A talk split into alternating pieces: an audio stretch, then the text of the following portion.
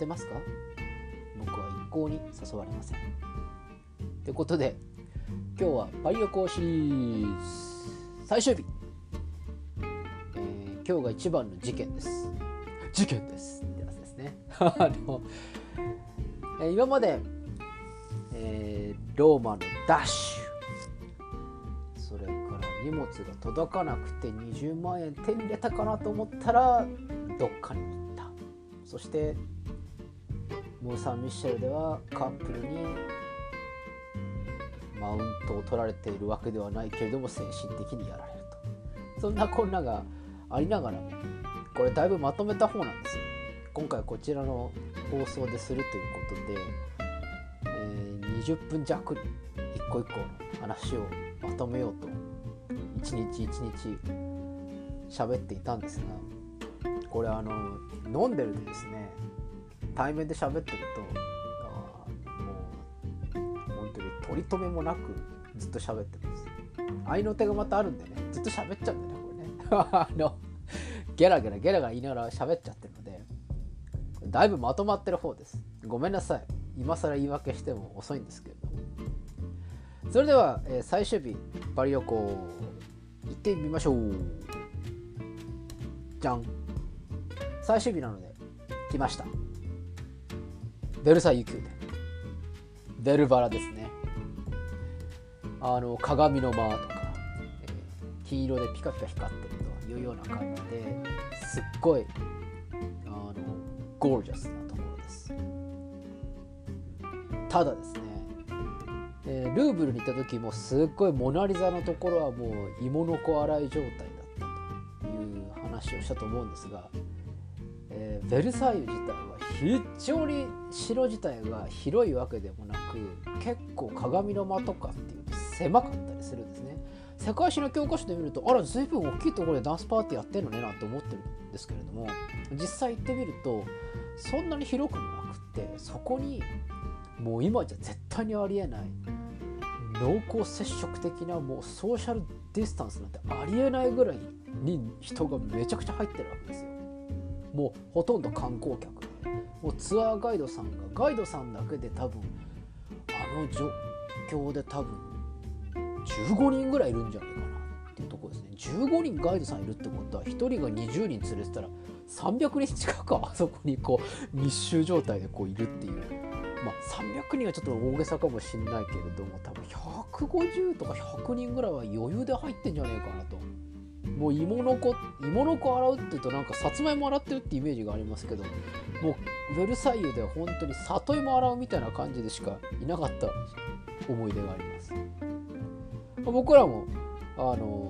ツアーに参加して、1日ツアーみたいな感じで行ったんですけれども、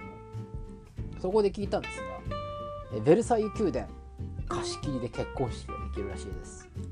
ぜひ皆さんやってみてください。僕もツアーの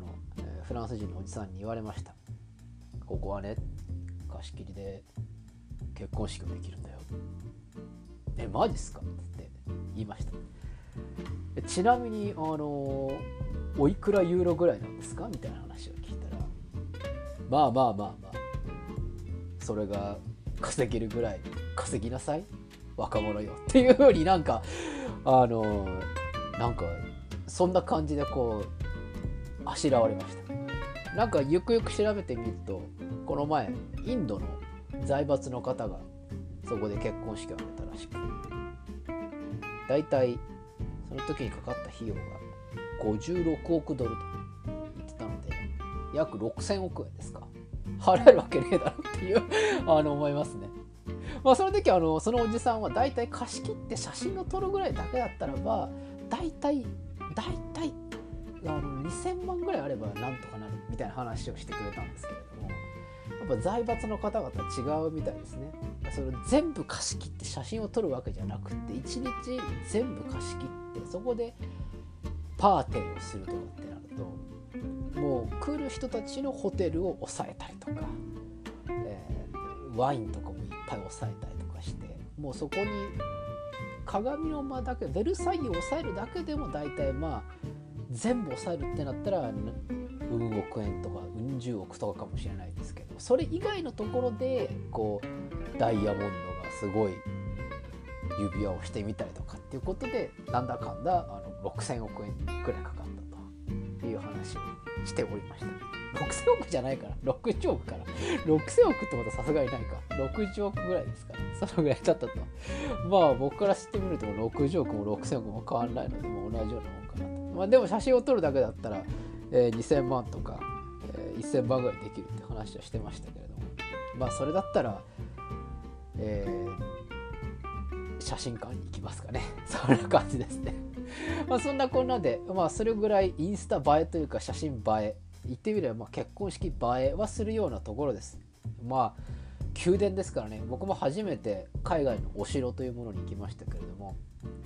確かにすごいところだったと思います。さらにですね、庭とかもすごく綺麗な庭園で、日本庭園っていうと左右非対称とかこうわびとかさびみたいな感じでありますけれども、西洋の庭園っていうのはそのガイドさん曰く、以下に左右対称にすることが大事なんだっていう風に作られてるらしいです。だからとてもこうシンメトリーな感じで作られてるんだよみたいなことを言ってました。ちな僕のツイッターのバック画面にある庭の映像はベルサイユ宮殿の庭でございます。結構いいでしょぜひ皆さん行ってみてください。多分このコロナの影響とかで次ベルサイユに行ける時にはソーシャルディスタンスっていうのをすごくやると思うので、芋の皮洗うっていう状態で行くことはないと思うので、結構ゆっくり見れたりすることができるんじゃないかなっていうふうに個人的には思ってます。とても素敵なところです。ぜひそこで結婚式を挙げる場合には兄のことも呼んでください。行きます。今日はとっても素敵なディナーをフランスで最終日やりますので、それを次のチャプターでお聞きください。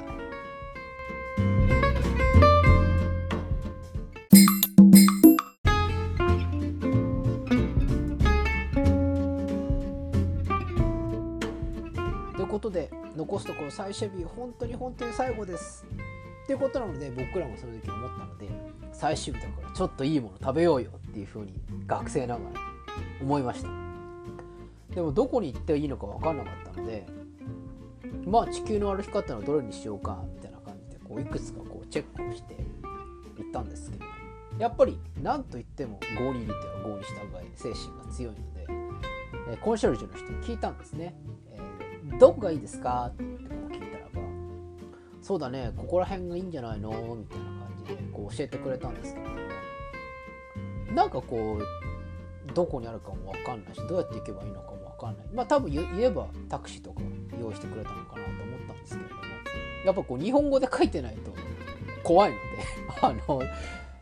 でやっぱ地球の歩き方先生がパスポートですからね、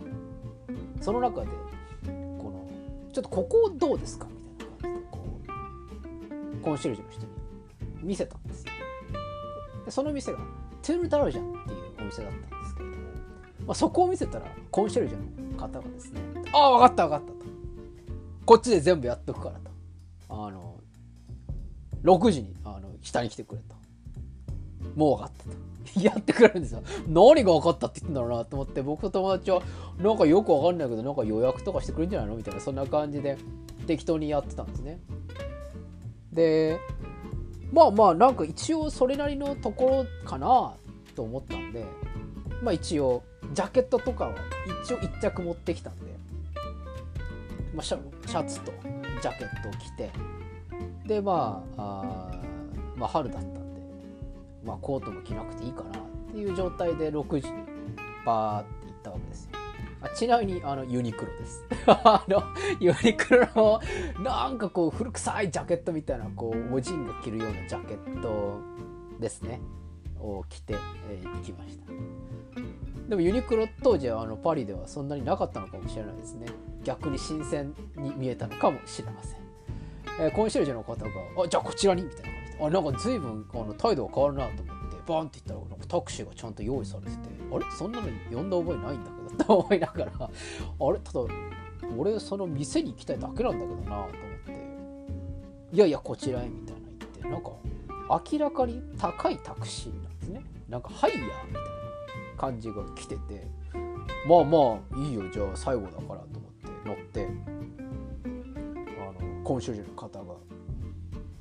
フランス語でどうのこうのつってウィーウィーみたいな感じでこうドライバーの方がバーって言って、トゥールダージャンまで行くまでのこのセーヌ川沿いにですねこうバーって言ってたんですけど、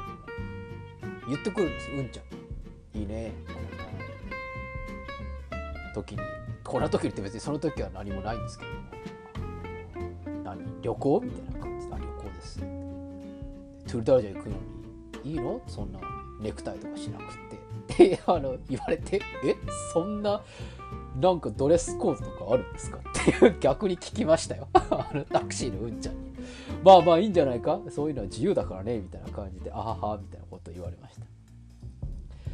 その時我々は地球の歩き方ばっかり信じてたんで、地球の歩き方ってのは書き方は良くないですね。高級レストランっていうふうに書いてあるので、まあまあお金が取られるレストランなんだろうなっていう、そういう趣旨で僕らは多少のお金なんでしょっていう気持ちで行ったんですけれども、違いますね。高級レストランフランスの場合、いやー気合負けしましたよ。ここはお城かなみたいなところにこう行かれまして、連れて行かれて、も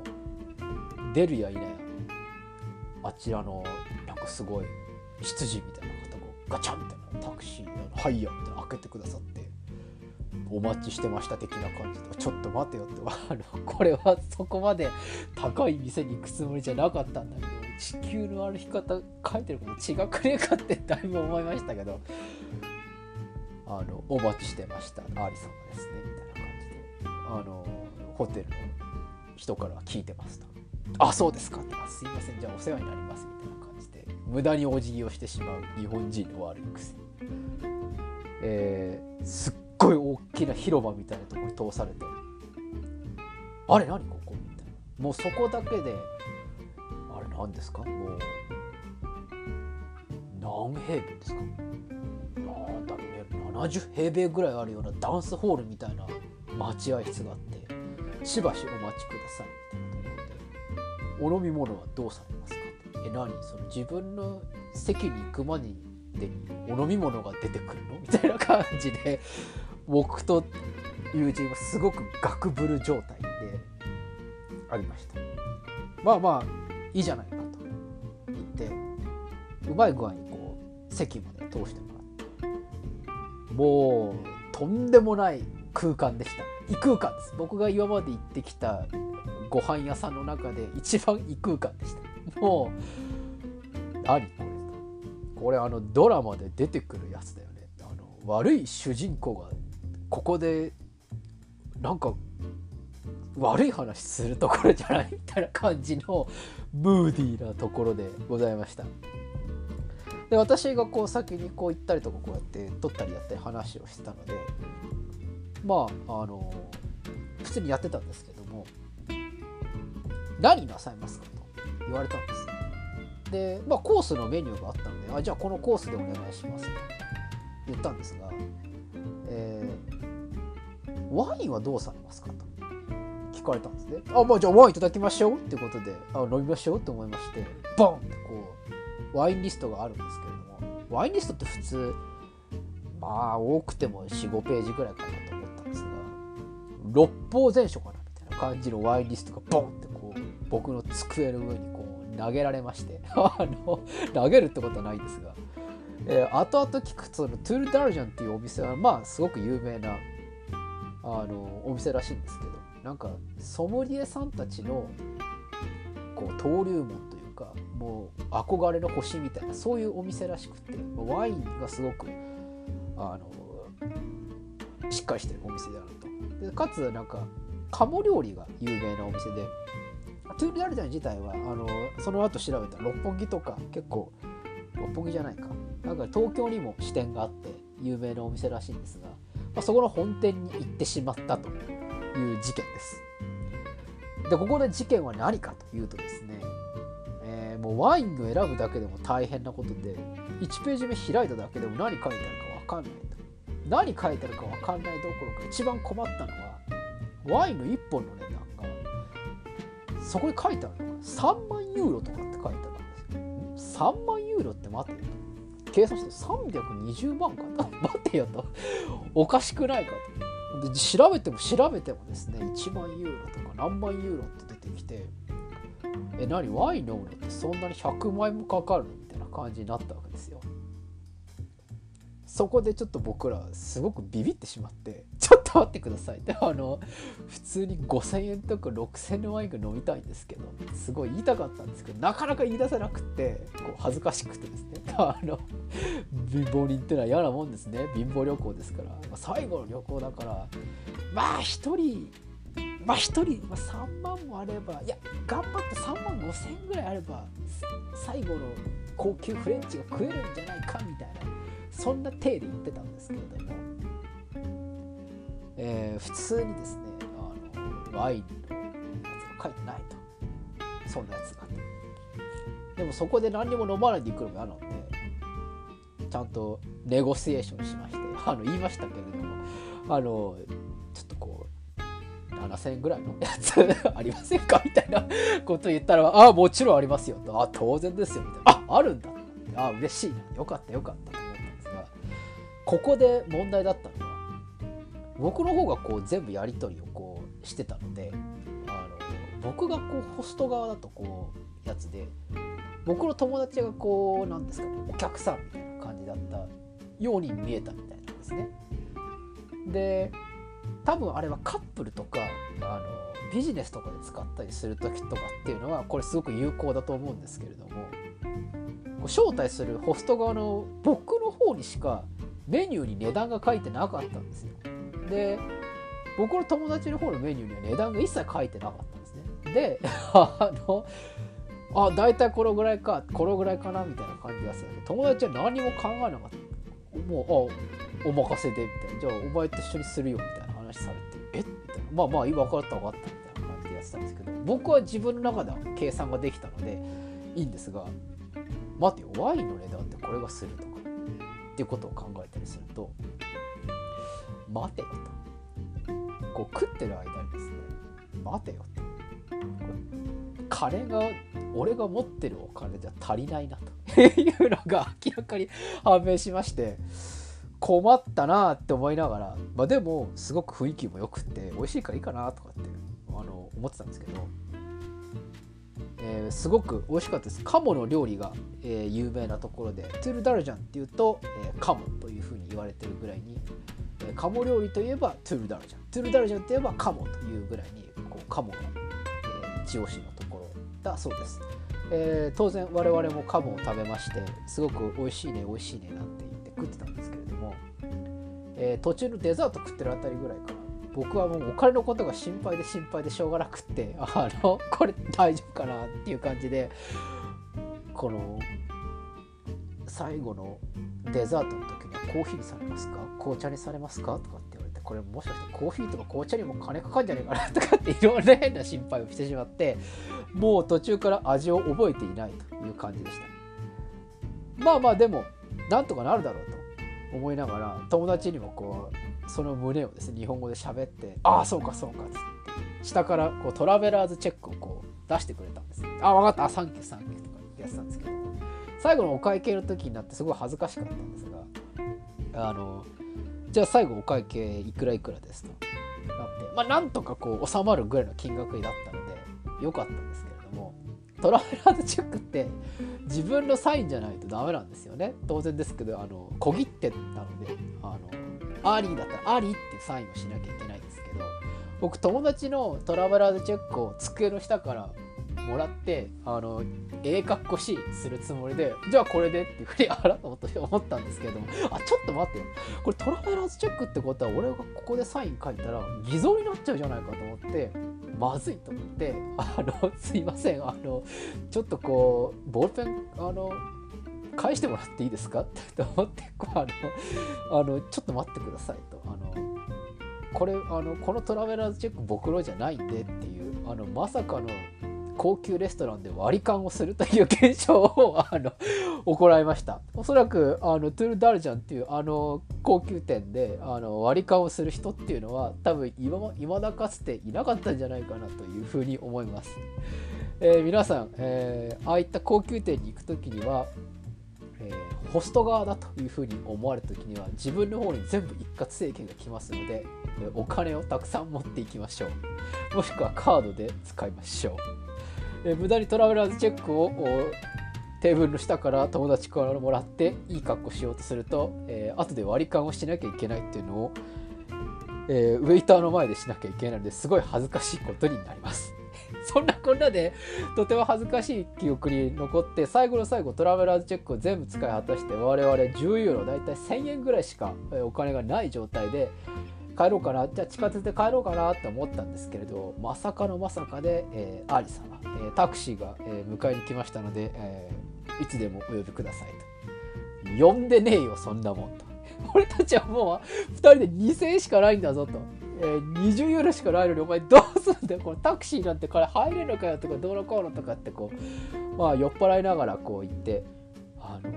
ね、もうトラベラーズチェックでもう割り勘しかないんで金ないんだなっていうのがもう分かったんでしょうね。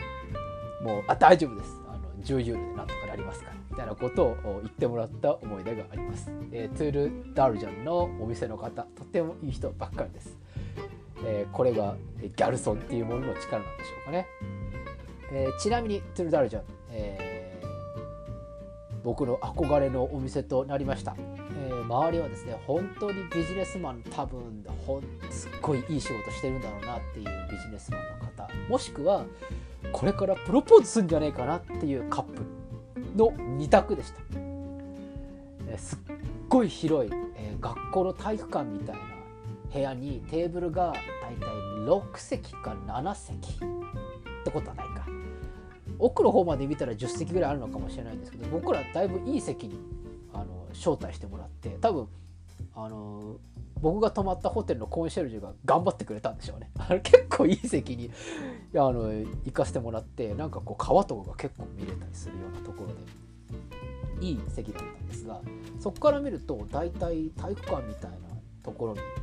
テーブルが6席しかないんじゃないかしらっていう、ソーシャルディスタンスしすぎじゃないっていう感じの席でした。で天井も高くてすごくいいところだったんですけれども、もう周りのカップルがもう今にも指輪を出すんじゃなかろうかと僕は思いながら、なんだよこれ昨日もこの気持ち芽生えたぞみたいな、分かったよこっちは男2人だよって思いながら、トゥール・ダルジャンでご飯を食べました。